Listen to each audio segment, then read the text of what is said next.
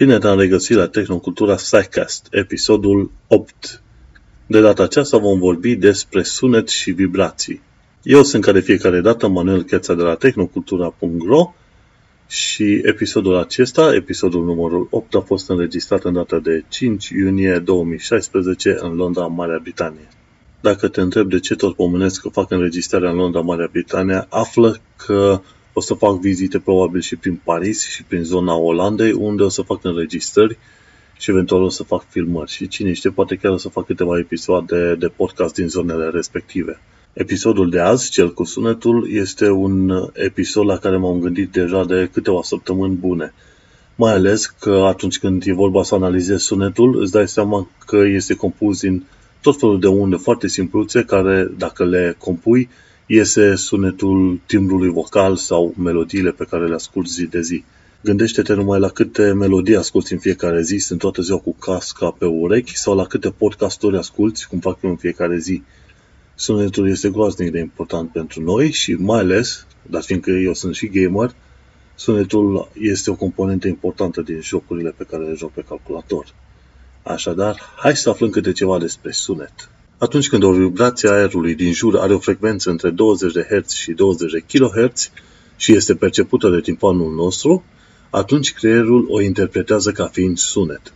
La tot pasul suntem înconjurați de vibrații și aici merită pomenit exemplul din Matrix, în care în Matrix 1 helicopter, un elicopter lovește latura unui bloc și vezi cum se propagă undele de la locul impactului către laturile blocului și după care vezi cum toate geamurile explodează. Efectul acesta vizual arată foarte bine cum uh, se propagă undele mecanice, respectiv sunetele, prin tot felul de materiale. Și e demn de menționat faptul că peste tot pe unde ne mișcăm, orice atingem, la un moment dat creează o vibrație. Chiar dacă lovești un geam cu degetul sau bas cu degetul în masă, există niște vibrații care se promovează, se promovează sau se propagă în acea masă. Aceste vibrații nu sunt altceva decât unde mecanice care se propagă prin tot felul de medii. Sunetul, ca undă mecanică, nu se poate propaga în vid, tocmai de aceea filmele se fete mint când îți rulează un sunet în fundal, în timp ce navele se urmăresc ori când o navă explodează. În spațiu nu auzi nimic pentru că nu există nimic care să propage acel sunet. Evoluția auzului are o istorie de mai bine de 350 de milioane de ani de când au ieșit din mare primele animale. Pe la vremea aceea, urechea, așa cum o știm noi, nu exista, însă animalele au putut percepe vibrațiile din sol sau apă cu tot corpul. Abia odată cu evoluția amfibienilor, auzul s-a dezvoltat ca simț, pentru că au apărut oasele urechii medii. Astfel se puteau simți variațiile de presiune ale aerului, respectiv sunetele din jur, un pas major față de situația în care simți vibrațiile solului cu tot corpul tău, cum a fost până la vremea aceea. Oamenii aud sunete între 20 de Hz și 20.000 de Hz, și s-au făcut mai multe studii pentru a stabili exact intervalul aplicabil oamenilor. Prin anul 2000 se considera auzul omului ca fiind în intervalul 15 Hz-18 kHz. Ca mai apoi în 2003 să se stabilească faptul că este în intervalul 20 de Hz, 20 de kHz. La animale, de exemplu, intervalul este mult diferit. La pisici ai între 55 de Hz și 77 de kHz. La câine ai între 64 de Hz și 44 de kHz. La șoareci e mai diferit, ai între 900 de Hz și 79 de kHz.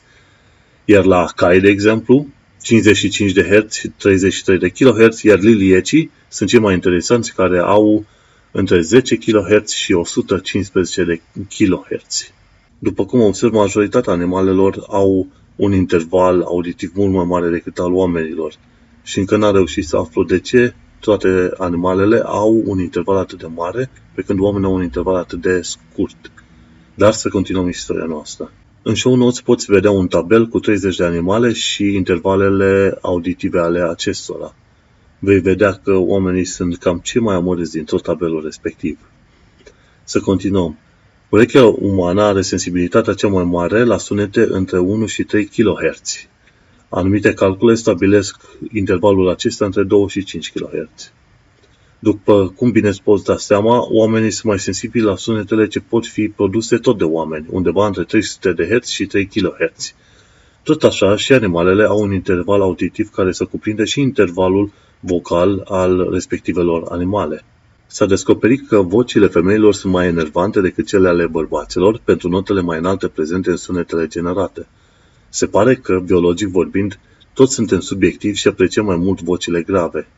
Inclusiv Margaret Thatcher, a fost premier al uh, Marii Britanii, a luat lecții în care învăța să folosească o voce mai gravă pentru a impune respect. Merită să citești articolul din Business Insider, care e pus în show notes. Tot în show notes merită să urmărești și un video în care îți sunt prezentate frecvențe de la 20 de Hz până la 20 de kHz. Odată ce asculti acel video, la un moment dat vei descoperi că nu mai auzi sunetele generate.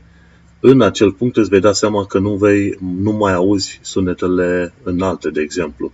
În cazul meu, se întâmplă că dincolo de 13 kHz eu nu mai aud sunetele. Nu uita să faci testul și tu pe tehnocultura.ro în show notes. Când studiezi sunetul, dai destul de curând de conceptul de frecvență naturală a obiectelor, care este frecvența cu care un obiect vibrează atunci când tu îl lovești. Știind frecvența naturală cu care un obiect vibrează, tu poți crea instrumente muzicale interesante precum Toba Hang. Să ascultăm puțin ce face o Toba Hang în mâinile dibace a lui Daniel Weppels.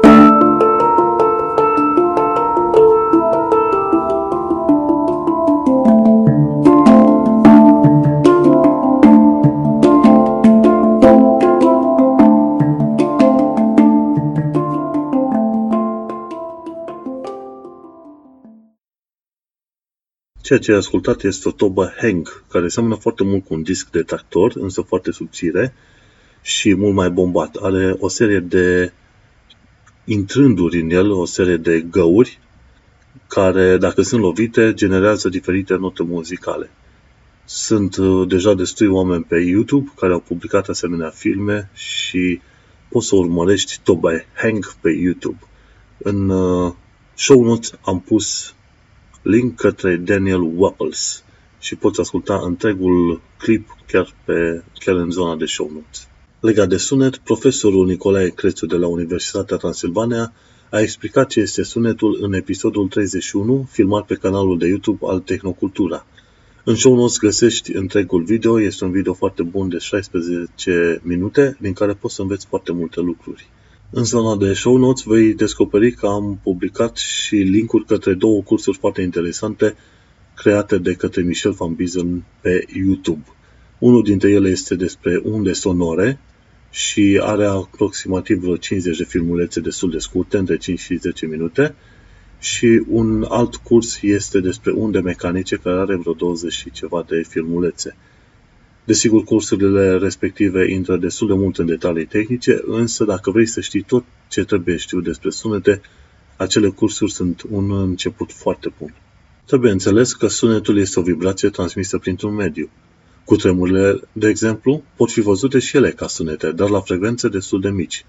Cu toate acestea, cutremurele pot distruge clădiri, tocmai de aceea unii zgârie nori, ca Taipei 101, folosesc un amortizor de masă sau tuned mass damper, cum îi se zice în engleză. Acest amortizor este un pendul uriaș menit să contracareze vibrațiile generate de cutremur, vibrații ce ar putea distruge clădirea. În asemenea amortizoare, energia din vibrații este transferată în celui pendul, iar ocupanții clădirii nu simt cutremurul la fel de mult ca cei care sunt la sol. Cum clădirii, clădirile au frecvențe naturale de ordinul herților, arhitecții iau în considerare faptul că un cutremur ar putea avea frecvențe similare și ar putea distruge clădirea. Tocmai de aceea se iau măsuri pentru a întări anumite părți din clădiri. Frecvența naturală a unei clădiri de 2 etaje, de exemplu, este de 5 Hz. La 5 etaje este de 2 Hz, iar la 10 etaje este de 1 Hz. Dacă ne ducem mai sus la 30 de etaje, frecvența este de 0,3 Hz. Dacă un cutremur are asemenea frecvențe în vibrațiile pe care le generează, atunci e șansa ca clădirea să oscileze la unison cu cutremurul și, dacă nu e metode de prevenire a acestor oscilații, atunci clădirea se va dărâma. Un exemplu este cutremurul din Mexic din 19 septembrie 1985, unde majoritatea clădirilor care s-au prăbușit aveau 20 de etaje. Frecvența naturală în acest caz este de 0,5 Hz cu perioada de 2 secunde. Clădirile mai mici, într-un mod interesant, din zona acelor clădiri de 20 de etaje nu au fost afectate. Haideți să discutăm câteva generalități despre sunet. Sunetul este o undă mecanică și la fel ca orice fel de undă, nu numai mecanică, are o amplitudine, adică are o valoare maximă a dislocării pe care o realizează în cadrul particulelor aerului, are o lungime de undă, are o frecvență, are o fază, are o intensitate, are putere și presiune. Bineînțeles, nu este nevoie să știi toate aceste lucruri, însă este bine să știi că undele sonore au toate caracteristicile undelor mecanice și chiar au niște formule matematice care demonstrează acest lucru. Ca la orice fel de undă mecanică, viteza este lungimea de undă ori frecvența. Și vei observa în destul de multe cazuri că tot felul de unde au viteza egală cu produsul dintre lungimea de undă și frecvență. Ca undă mecanică, sunetul este o undă longitudinală. Iar o undă longitudinală înseamnă că direcția de dislocare a particolelor este în, acea, în același sens cu direcția vitezei undei respective.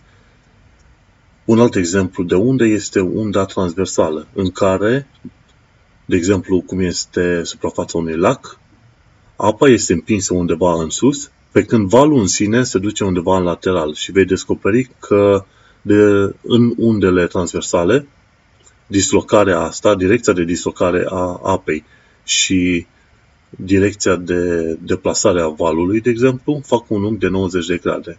Ei, când se întâmplă acest lucru, se consideră că acelea sunt unde transversale. În cadrul sunetului nu ai această situație. În cadrul sunetului există niște valuri de compresie o parte dintre particule le împing pe celelalte, celelalte le împing pe celelalte de lângă ele și tot așa mai departe. Iar direcția de deplasare a acestor particule este chiar în aceeași direcție de deplasare cu unda în sine. Tocmai de aceea îi se spune undă longitudinală. Un lucru important de știut este faptul că viteza sunetului depinde de substanța prin care acesta se propagă. În special depinde de temperatură, de densitate și de modulul de elasticitate al mediului în care sunetul se propagă. De exemplu, sunetul are viteza de 340 de metri pe secundă în aer, are 1440 de metri pe secundă în apă și 5000 de metri pe secundă în fier. Cu cât este mai dens materialul, cu atât uh, viteza este mai mare și descoperim că de altfel și intensitatea scade foarte mult pentru că există mult mai multă materie în calea sunetului respectiv. Există o formulă destul de rapidă de calculare a sun, vitezei sunetului în aer și aceea este în genul acesta. Viteza este egal cu 331 plus 0,6 ori temperatura. 331 este viteza în metri pe secundă la temperatura de 0 grade Celsius. Iar temperatura din formula mai înainte menționată, din acel 0,6 ori temp, ori temperatură, este diferența între 0 grade și temperatura la care ești la un moment dat. Cu alte cuvinte, la 20 de grade vei descoperi că viteza este 331 plus 0,6 ori 20, aproximativ 340 de metri pe secundă. Aici intrăm puțin în niște detalii nițel mai tehnice, însă consider că este important să le știi. Sunetul, puteria sunetului este de cele mai multe ori calculată în funcție de intensitate și intensitatea minimă a sunetului pe care noi o putem auzi este de 10 la minus 12 W pe metru pătrat. Iar intensitatea sunetului când oamenii vorbesc este undeva pe la 10 la minus 6 W pe metru pătrați. Există o legătură între intensitate și decibeli, tocmai de aceea s-a, s-a inventat o asemenea legătură pentru că este foarte greu să lucrezi în uh, măsuri de 10 la minus 12, 10 la minus 6 W pe metru pătrat. Și tocmai de aceea a apărut scara decibelilor. Și intensitatea în decibeli este egal cu 10 ori logaritm din intensitatea curentă supra intensitatea inițială, respectiv intensitatea 0, care este 10 la minus 12 metri bați pe metru pătrat, scuze. Și așa vei descoperi că 0 decibeli este chiar intensitatea de 10 la minus 12 W pe, metri, pe metru pătrat. Iar când auzi oamenii vorbind, vei ști că este vorba de 60 de decibeli, respectiv o intensitate de 10 la minus 6 W pe metru pătrat. Mai departe, când auzi un copil plângând, sunetul generat va fi de obicei pe la 100 de decibeli, iar intensitatea va fi undeva pe la 10 la puterea minus 2 W pe metru pătrat. Când ajungi la 120 de decibeli, deja începe să apară durerea în urechi și știi că ai de-a face cu o intensitate de 1 W pe metru pătrat. Dacă te uiți, există o legătură foarte interesantă când te duci la 10 la minus 12 W pe metru pătrat, este 0 decibeli, iar la 10 la minus 11 W pe metru pătrat va fi 10 decibeli. Vei descoperi că decibelii urcă numai câte 10 la fiecare înmulțire cu 10 a intensității. De exemplu, de la 10 la minus 12 până la 10 la minus 11 este o mulțire cu 10. În schimb, în scala decibelilor nu se mulțește cu 10, ci se adună cu 10. Un alt lucru pe care îl vei observa, vei vedea că în partea cu intensitatea coboară, urcă în felul acesta. 10 la minus 12, 10 la minus 11, 10 la minus 10. Iar în partea cu decibelii va fi 0 decibel, 10 decibel, 20 de decibel. Vei putea face destul de ușor o legătură între puterile folosite, puterile negative folosite în cadrul intensității și valorile în zeci ale decibelilor. Vei găsi acest tabel micuț în show notes. Odată ce știi aceste detalii tehnice și faci niște calcule, vei descoperi că atunci când folosești două boxe care au aceeași intensitate, decibelii cresc cu 3. De exemplu, dacă ai două boxe ce au 80 de decibeli, rezultă totul într-un sunet perceput de 83 de decibeli. Nu vei ajunge să ai 80 de decibeli plus alți 80 de decibeli, 160 de decibeli. Până la ora aceasta, cred că am fi fost uh, toți o nație de surzi. Atunci când ai mai multe boxe și faci calculul de decibeli, cel mai bine este să măsori intensitățile, să le aduni, după care să faci conversia de la intensitatea totală la decibeli. Nu să adun decibelii în felul în care am explicat mai înainte. 80 de decibeli plus 80 de decibeli dau într-adevăr matematic vorbind 160 de decibeli, dar nu are nicio, niciun corespondent practic. Tu trebuie să însumezi intensitățile, după, după care să faci conversia la decibeli. Ca în cazul oricăror unde, Intensitatea scade cu păstratul distanței. Un sunet de 80 de decibeli la 10 metri distanță se va auzi la 40 de decibeli la o distanță de 1000 de metri. Calculul îl poți descoperi în show notes. Sunetul este, unor, este și el supus fenomenelor de interferență ca orice alt tip de undă mecanică. Adică pot exista și zone în care tu nu auzi sunet, deși alții din jur aud. Dacă sunt puse boxele în așa mod și tu te poziționezi într-o sală de teatru într-un loc specific, cei din jurul tău pot auzi sunetele, iar tu poți să nu le auzi. Situația aceasta apare atunci când undele sonore care provin de la două boxe, de exemplu, nu sunt uh, în fază, ci sunt la 180 de grade diferență una față de cealaltă. În acel caz, când ajung în zona ta, undele respective se anulează și practic tu nu auzi niciun fel de sunet. Sunt sigur că ai auzit și de efectul Doppler. Efectul Doppler a fost folosit mai ales în uh, cadrul fenomenelor radar, când vrei să detectezi un avion, dacă se îndepărtează sau dacă se apropie. Efectul Doppler este, bineînțeles, folosit și atunci când vrei să urmărești niște galaxii care se apropie sau se îndepărtează de noi. Sunt acele deplasări spre albastru sau spre roșu, de, de care am aflat de atâtea ori în lumea astronomiei. E bine, efectul Doppler se aplică și aici, pentru că vorbim tot de unde. Și am pus în show notes o serie de formule folosite pentru a afla cu cât crește o anumit frecvența unui anumit sunet atunci când uh, tu te apropii de suna, sursa sunetului sau cu cât scade frecvența atunci când te îndepărtești. Sau mai sunt alte formule care explică modul în care se comportă sunetul sau ce frecvențe auzi când apare un, un zid care se apropie sau se îndepărtează de tine. Respectiv, sunetul ajunge la zidul respectiv și din zidul respectiv sunetul vine către tine. Și formulele din show notes te vor ajuta să înțelegi și să calculezi, de exemplu, care va fi frecvența observată la final. Și, desigur, există și două formule în care calculezi efectul Doppler când vântul bate în uh, direcția vitezei sunetului sau în direcție inversă. Pe scurt, în caz că nu ai auzit de efectul Doppler, e, efectul Doppler este situația în care frecvența pe care tu o observi se modifică în funcție de direcția în care se deplasează sursa, sursa de sunet, de exemplu. Cred că ai auzit foarte des atunci când vin alarmele, când vin uh, ambulanțele în zona ta, cu cât se apropie mai mult de tine, vei auzi că sunetul crește, crește note. Uite că acum când trec uh, ambulanțele, când se apropie de noi. După care, atunci când ambulanța trece de noi și se duce mai departe, frecvența scade. Bineînțeles, dacă tot vorbim de sunet, nu putem evita subiectul boomului sonic. Boomul sonic apare la viteze transonice și supersonice. Am un link frumușel către un video care explică foarte bine ce este boomul sonic și de ce este caracterizat. Practic, boomul sonic apare datorită faptului că există foarte multe unde sonore care se suprapun într-un loc într-un, într-un timp foarte, foarte scurt.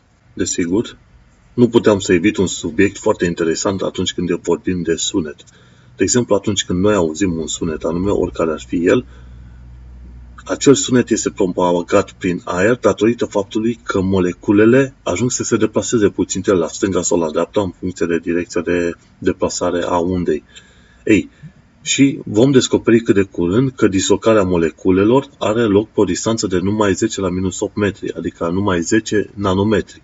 Gândește-te că o moleculă are undeva pe la între 0,5, 1, 2, 3, 5 nanometri. Practic, sunet, sunetul generat de către un anumit obiect, cine știe, undeva pe la o intensitate de 10 la minus 12 W pe metru pătrat, e bine, sunetul respectiv dislocă moleculele numai 10 nanometri. 10 nanometri însemnând câteva diametre de molecule. Ei, iar noi suntem în stare să auzim acele sunete. Și este aici vorba că timpanul uman percepe o presiune de numai 5 milioane din presiunea atmosferică normală. Gândește-te numai la acest lucru. Urechea umană este un instrument atât de sensibil și de interesant încât poate să detecteze niște dislocări ale moleculelor extrem, extrem de mici. Practic, iei niște molecule și le miști repede 5-10 nanometri în stânga și în dreapta, iar urechea umană poate să perceapă asemenea sunet generat. Este clar că ajungea să pomenesc și acest lucru, faptul că fiecare sunet, oricât de complex, este o sumă a unor sunete foarte simple, periodice, numite armonice. În volumul Mathematics for the Non-Mathematicians al lui Morris Klein, la capitolul 9, se tratează analiza sunetului din punct de vedere matematic în detaliu. Capitolul se numește The Trigonometric Analysis of Musical Sounds.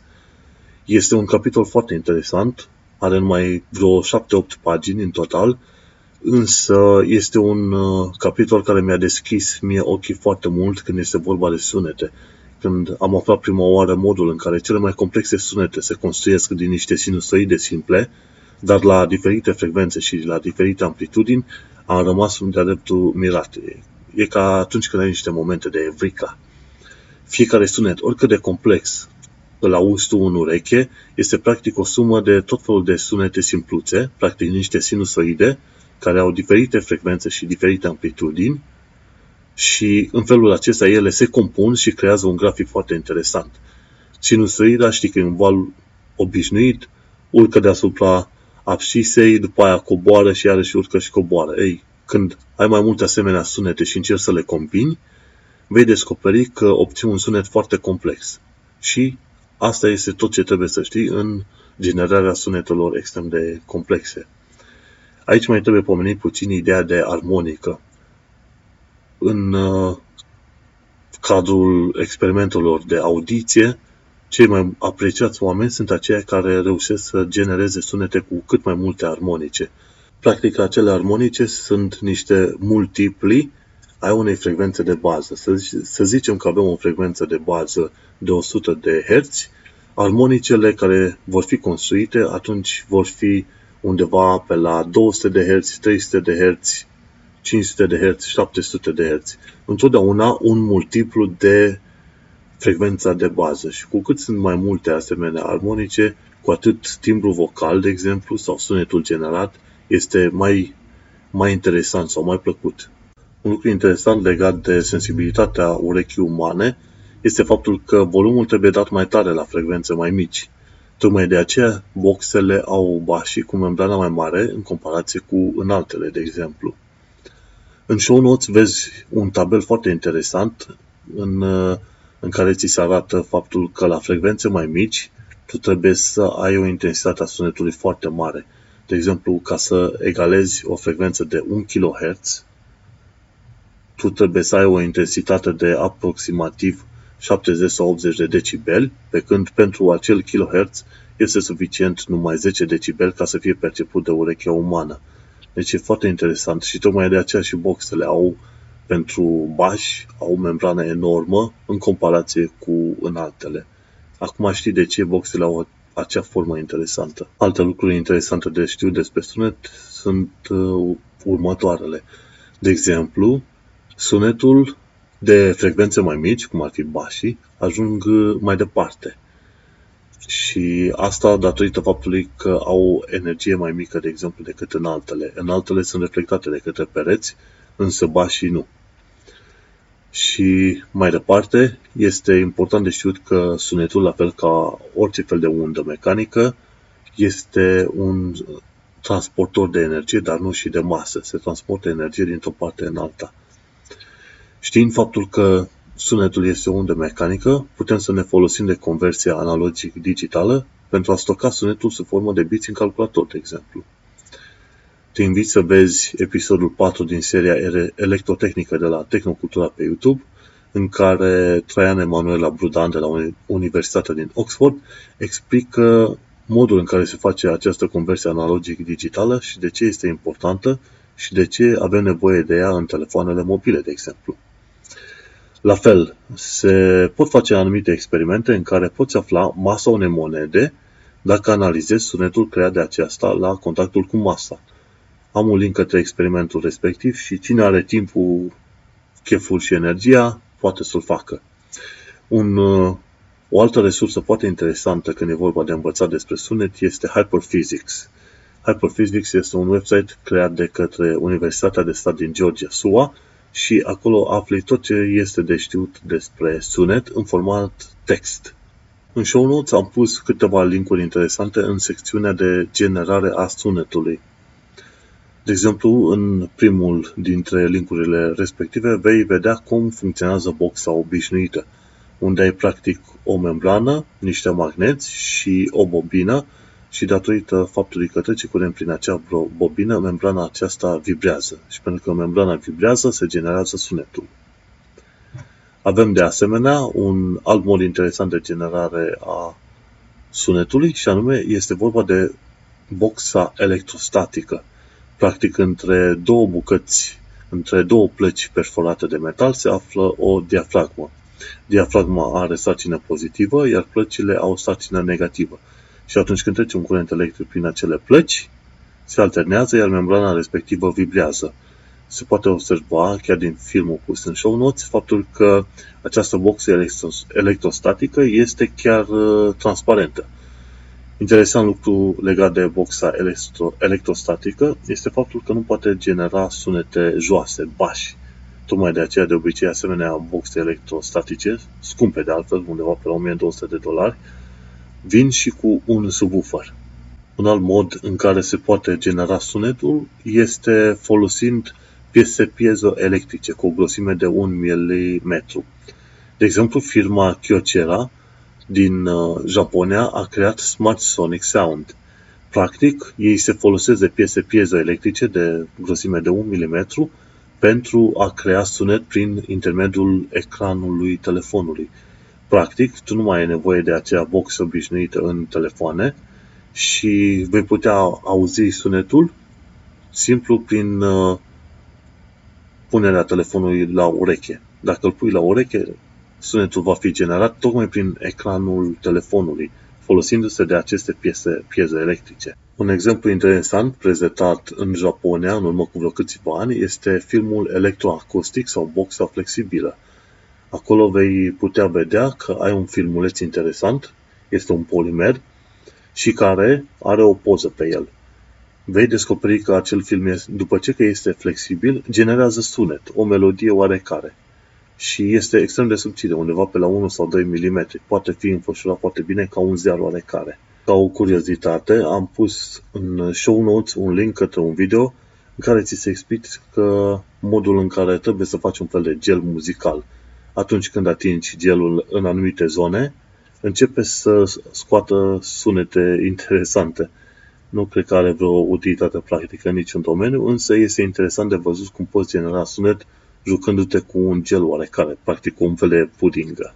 De-a lungul anilor am scris câteva zeci de articole, dacă nu chiar mai mult, pe teme legate de sunet, ultrasunete și așa mai departe. Pe tehnocultură e suficient să scrii sunet în căsuța de căutare și găsești zeci de asemenea articole. În uh, episodul de astăzi vom vorbi puțin și de niște exemple interesante legate de sunet. Unul dintre ele este levitația acustică, iar levitația aceasta acustică se folosește de ultrasunete pentru a suspenda în aer o serie de particule, medicamente sau chiar uh, niște strop de lichid. Acest uh, experiment, acest mod de levitație este folosit mai ales atunci când ai nevoie să te folosești de niște substanțe chimice care interacționează inclusiv cu sticla, de exemplu. Acidul fluorhidric, de exemplu, interacționează cu sticla și este foarte, foarte periculos. În show notes vei găsi un exemplu al celor de la Argonne National Laboratory, în care sunt suspendate niște bucăți de polistiren între două boxe care generează ultrasunete. Imediat sub acel video vei putea observa filmul făcut de către cei de la Smarter Everyday, în care se explică ce este levitația acustică.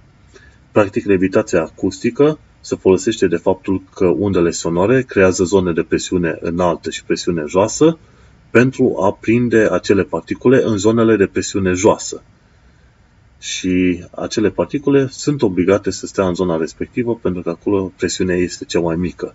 O aplicație foarte interesantă în lumea audio este extragerea semnalului audio din imagini. Acest lucru a fost făcut de către cei de la MIT. Și testele făcute sunt două. În primul rând, o melodie cântă în fundal, iar o cameră video înregistrează o imagine a unor plante din jur. Atunci când undele sonore călătoresc în jurul nostru, ele creează vibrații imperceptibile ale frunzelor plantelor. O cameră video foarte rapidă poate detecta acele vibrații, iar editarea ulterioară duce la reproducerea sunetului original cu ceva lipsuri de calitate. În al doilea experiment, o cameră video a fost plasată în afara casei după un geam care izolează fonic încăperea. Se pot extrage astfel semnalul audio din filmare, chiar dacă microfonul este închis. Exemplul dat este cu o pungă de chipsuri care vibrează și mai apoi un exemplu cu un telefon.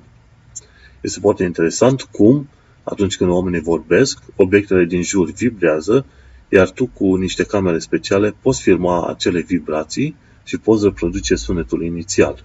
Asta e o tehnică nouă pe care nici măcar în filmele cu James Bond nu ai văzut-o. Un alt lucru demn de precizat este faptul că sunetul afectează modul în care șofezi. Dacă tu nu auzi deloc motorul și aerul de afară, atunci ai tendința să accelerezi mașina.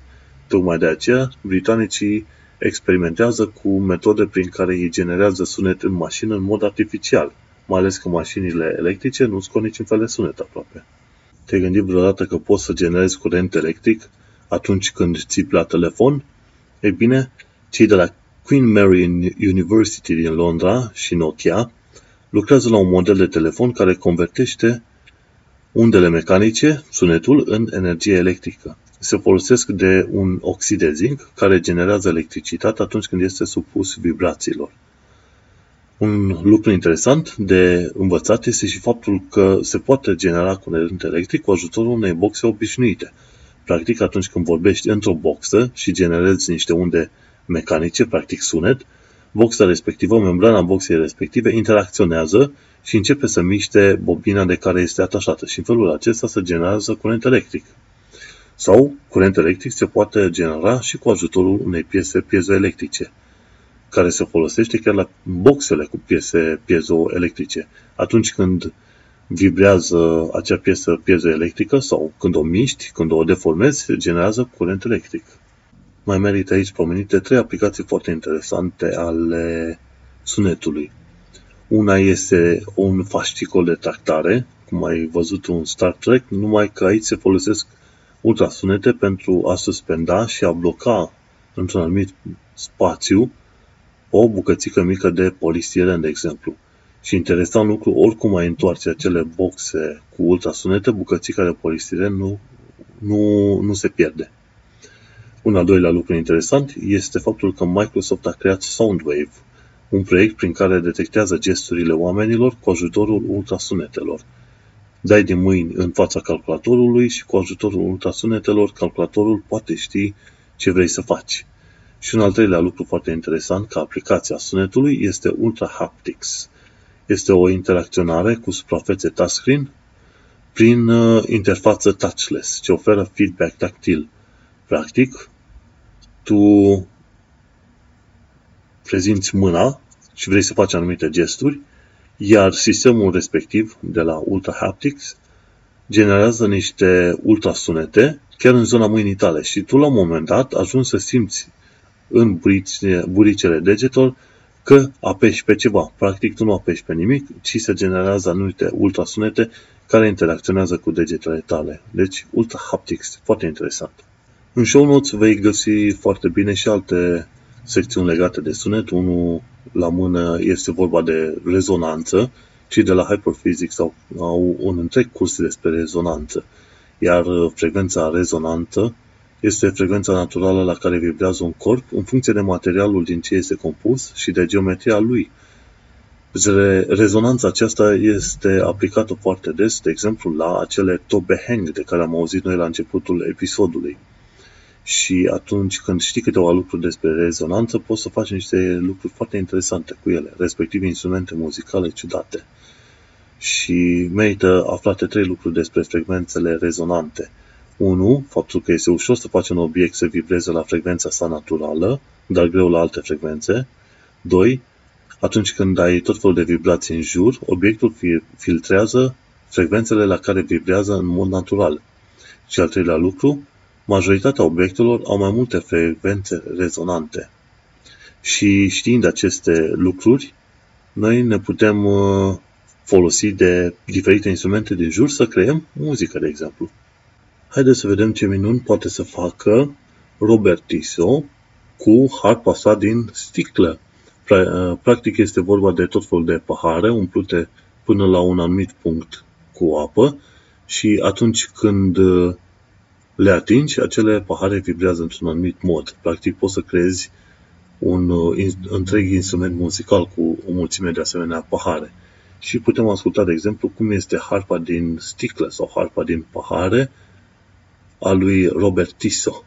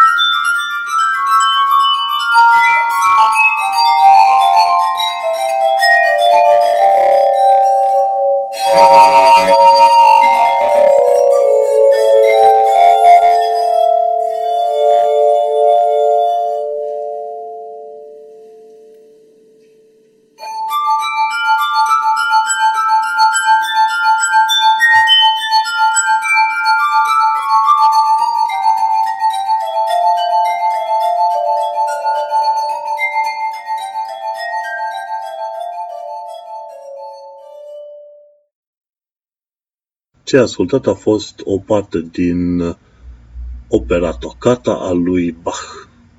Îți place cum a interpretat și totul a fost făcut numai cu ajutorul unor pahare umplute cu apă. Atunci când știi ce înseamnă ideea de rezonanță, poți face muzică știind frecvențele la care rezonează în mod natural obiectele obișnuite din jur, cum ar fi găleți, oale sau bucăți de tablă. Un exemplu este street performerul Dario Rossi, care bate tot felul de bucăți de metal pentru a obține muzică techno. Hai să ascultăm puțin.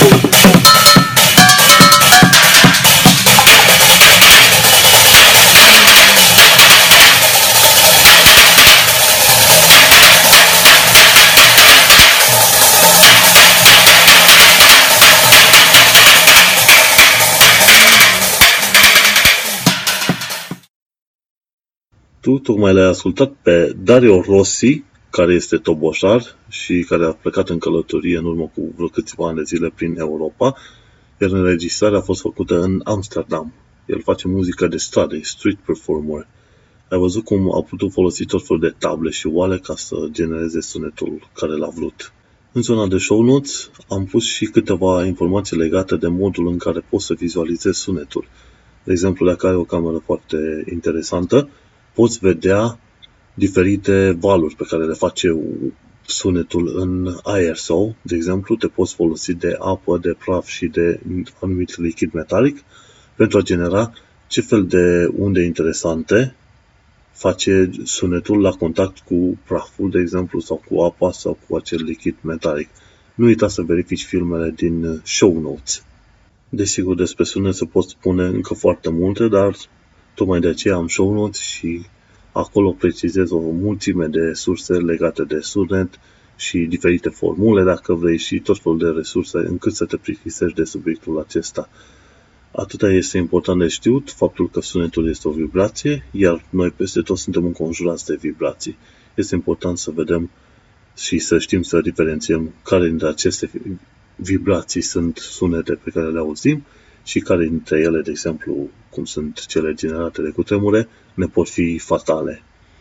Și ca final de această primă parte a episodului 8, iată că te invit să dai click în show notes ca să găsești și să-ți creezi propriile tale ființe digitale muzicale.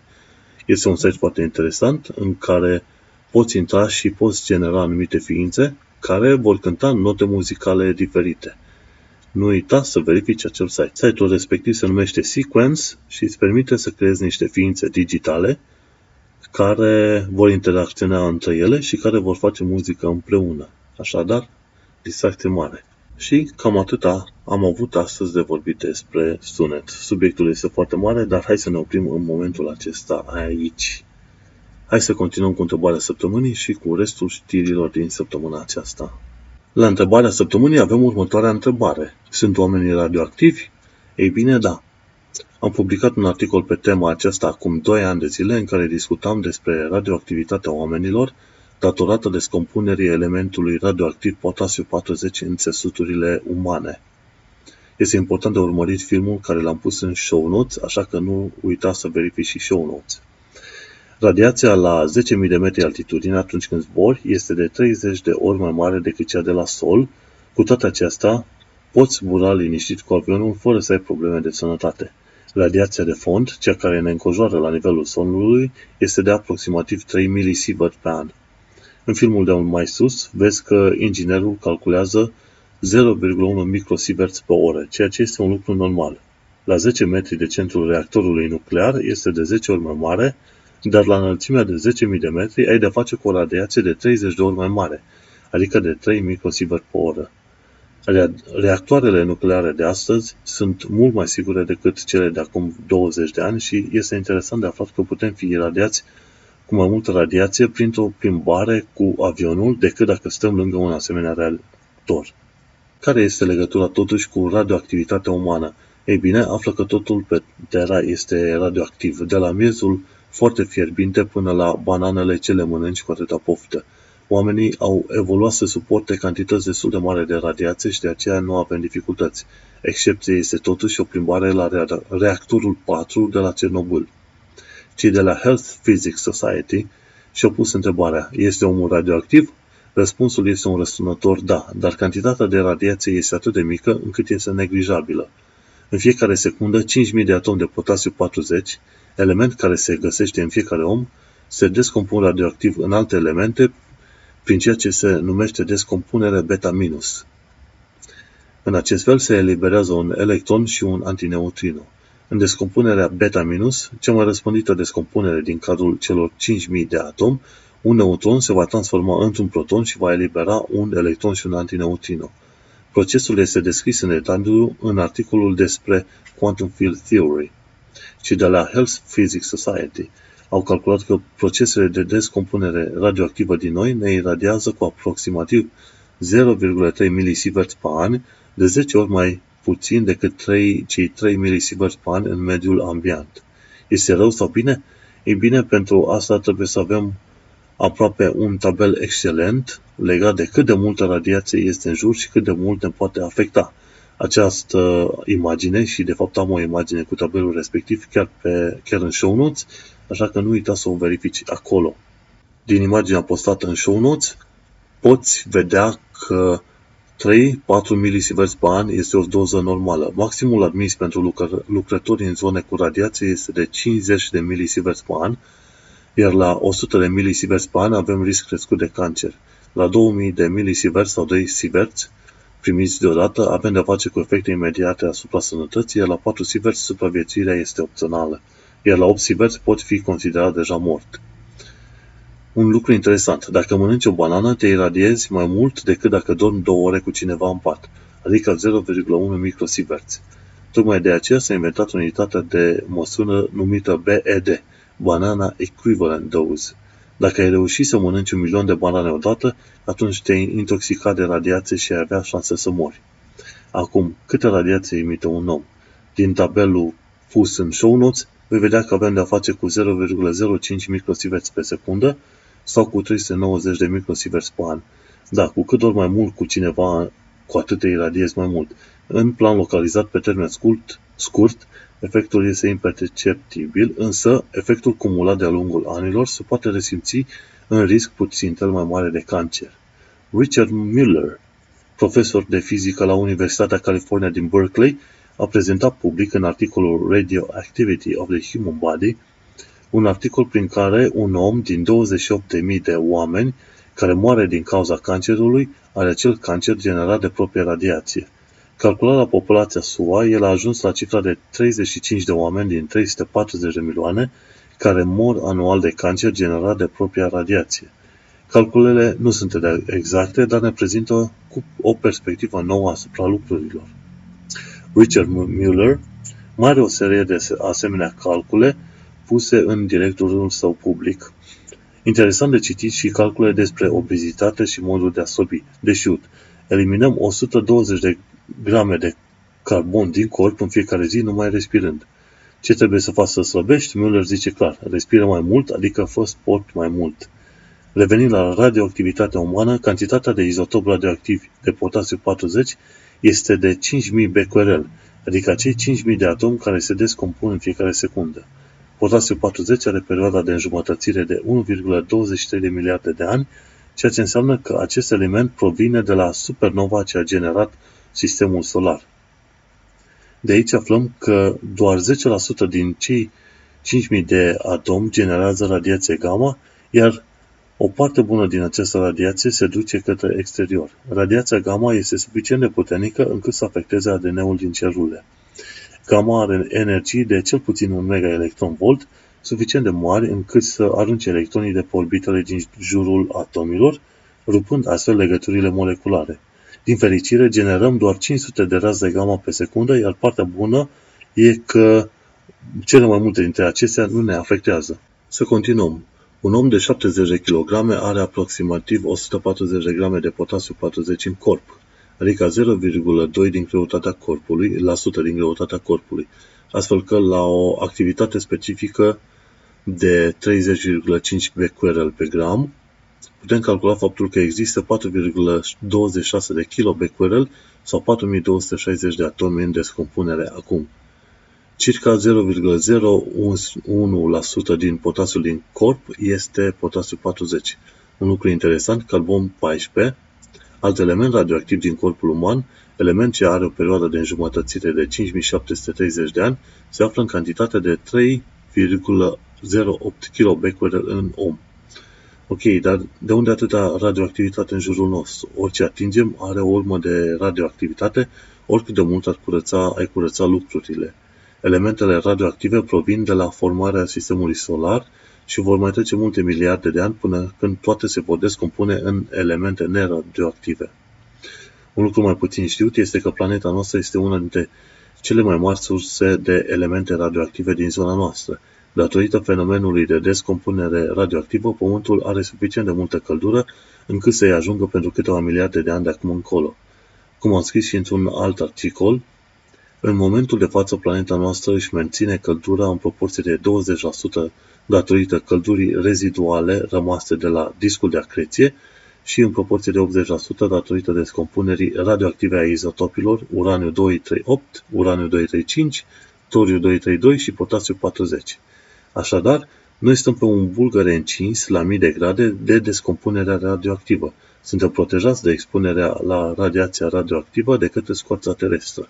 Așadar, chiar dacă ești radioactiv într-o mică măsură, iar riscul de cancer crește odată cu creșterea timpului petrecut lângă alte persoane, nu ai niciun motiv să folosești pasta de dinți cu radon, cum se folosea pe la începutul anilor 1910-1920. Prea multă radioactivitate strică. Și cu această ocazie am terminat și cu întrebarea săptămânii. Întrebarea aceasta a fost puțin mai complicată, de aceea am avut nevoie și un răspuns puțin mai lung. Haideți să trecem la minutul de tehnologie. De la Tom's Hardware aflăm care sunt cele mai bune memorii RAM ale lunii 2016, mai 2016, dar aflăm și care sunt cele mai bune plăci de bază.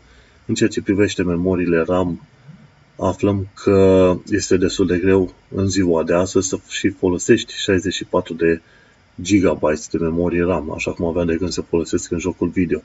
Așa că probabil mă voi mulțumi în viitor să folosesc 32 de giga de memorie RAM. De la e-vlog aflăm cum este să faci unboxing al unui rover lunar și respectiv urmărim cum se face unboxing-ul roverului lunar Audi 4, care participă la Lunar X Prize. Cel care deține EV Vlog a văzut cum arată un rover lunar, respectiv Audi 4, și explică în detaliu cum funcționează și la ce ajută morfologia și funcțiile acelui rover când ajunge pe lună. De la Extreme Tech aflăm că un spital, victima ransomware, a plătit răscumpărarea datelor, însă hackerii au cerut mai mulți bani. Cu alte cuvinte, hackerii nu s-au ținut de cuvânt, nu au dat datele înapoi și în viitor oamenii nu vor mai plăti deloc atunci când dau de asemenea situații de ransomware. De la Linus Tech Tips aflăm că Nvidia GTX 1070 este cel mai bun este cea mai bună placă video când vrei să joci jocul video la 1440p. De la Security Now, episodul 562, aflăm de Idiot. Idiot este o prescurtare pentru I don't IoT. Acolo, Steve Gibson vorbește foarte mult despre vulnerabilitățile din lumea Internet of Things și lipsa standardelor și a securității îl face să se ferească de asemenea instrumente și de aceea el spune idiot, I don't IoT. De la Interesting Engineering aflăm că Volvo a testat un camion și a văzut că poate să tragă 700 ton de 50 de tone de materiale pe o distanță de 100 de metri. Practic a avut aproximativ 10-12 trailere prinse unul de altul, iar camionul a reușit să le tragă pe toate pe o distanță de 100 de metri. De la Android Authority am aflat că se va crea un nou procesor mobil și anume acela se va numi Cortex A73. Gary Sims explică în acel video ce face bun Cortex A73 în comparație cu celelalte procesoare mobile. De la Fully Charged, un uh, canal YouTube unde afli despre mașinile electrice, am uh, avut o primă privire legată de Tesla modelul X, care abia a intrat pe piața din UK și abia aștept să văd un review full, probabil într-o lună sau două luni, legat de Tesla modelul X. Iar o ultimă știre din minutul de tehnologie este de la Ars Technica. TeamViewer se pare că este folosit de hackeri ca vector prin care să fură datele victimelor. TeamViewer se tot scuză că nu are nicio vină, în schimb tot mai mulți oameni spun că au observat comportamente ciudate atunci când TeamViewer era pornit. Eu până un alta am dezinstalat TeamViewer până când aflu că este totul în regulă. Să continuăm acum cu știri din lumea științei. Am foarte multe știri, însă voi pomeni numai de vreo câteva dintre ele. Pe tehnocultura.ro poți să citești despre cancer în șoareci din cauza radiației de la telefoane. Respectiv, este un studiu care nu a demonstrat nimic. Citește articolul respectiv ca să afli mai multe detalii. Mai uh, încolo aflăm la știri din lumea științei faptul că ESA va lansa în curând misiunea E de Orbit, prin care va îndepărta în mod activ resturile sateliților din orbita Terei. De la Micro Magazine Podcast am aflat faptul că raportul dintre numărul de bacterii din microbiom și numărul de celule din corpul uman este 3 la 1, nu 10 la 1, pe cum s-a crezut până de curând. Pe Tehnocultura am un articol mai vechi în care se pomenește raportul de 10 la 1. În uh, mai departe, știri din lumea științei, aflăm de la FISOR faptul că convecția, convecția azotului lichid a dus la crearea unor formațiuni tip poligonal pe planeta pitică Pluto. Pluto a oferit foarte multe surprize în ultima perioadă, mai ales cu imaginele noi primite, astfel că toată lumea a început să explice de ce apar anumite formațiuni foarte ciudățele pe planeta respectivă. Mergem mai departe la știri din lumea pseudoștiinței. Avem iarăși o singură știre și de data aceasta este faptul că Luminosity, firma Luminosity, plătește o amendă de 2 milioane de dolari către FTC din SUA pentru că a mințit clienții că jocurile sale ajută la îmbunătățirea abilităților mentale. Este vorba de tot felul de brain games care sunt promovate peste tot pe internet ca fiind jocuri care te vor face un om mai bun, un om mai deștept și un om care ține minte mai bine, ceea ce e fals. Acele brain games te fac să fii foarte bun la un singur lucru, la acele brain games, nu la alte lucruri. Așa că FTC din America a început să dea tot felul de amenzi în stânga și în dreapta pentru firme de genul acesta. Ajungem acum la secțiunea de bonus în care poți afla 8 lucruri interesante despre brânză sau cum ajută efectul coandă la crearea de portanță, forța care ține avioanele în zbor, poți afla despre chimia chibriturilor care ard, poți afla în lumea IT ce înseamnă furtul de cookies sau vei afla cum folosește un procesor mai multe nuclee. De la SciShow, de exemplu, vei putea afla și cum funcționează ecranele tactile. Iar de la BrainStuff afli cum găsești apă în sălbăticie. Și ultimele două lucruri din secțiunea de bonus vin de la Ask a Mathematician, care spune ce s-ar întâmpla dacă am fi micșorați la mărimea unei celule albe. Ce am vedea? Noi, tot ce am putea vedea ar fi în ceață și aproape întunecat. Ar merita să citești explicația fizică a fenomenului respectiv. Și un ultimul lucru în secțiunea de bonus este o imagine cu liniile de emisie ale elementelor. Imaginea vine de la Field Test Systems și acolo vezi foarte bine care sunt liniile de emisie ale elementelor, ale tuturor elementelor chimice.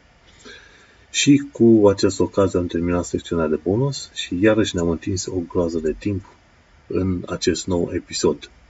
Îți mulțumesc că m-ai ascultat și de data aceasta, unde am pălăricit o oră și ceva despre tot felul de lucruri și am fost pe locuri destul de alert pentru că materialul de parcurs este foarte mare. Acesta a fost episodul 8. Am învățat puțin el despre sunet, câteva lucruri interesante despre sunet și vibrații și am mai aflat alte lucruri interesante din lumea științei și tehnologiei. Sunt Manuel Cheța de la tehnocultura.ro Ai ascultat Tehnocultura SciCast, episodul 8, Sunet și vibrații și te salut și ne întâlnim data viitoare. La revedere!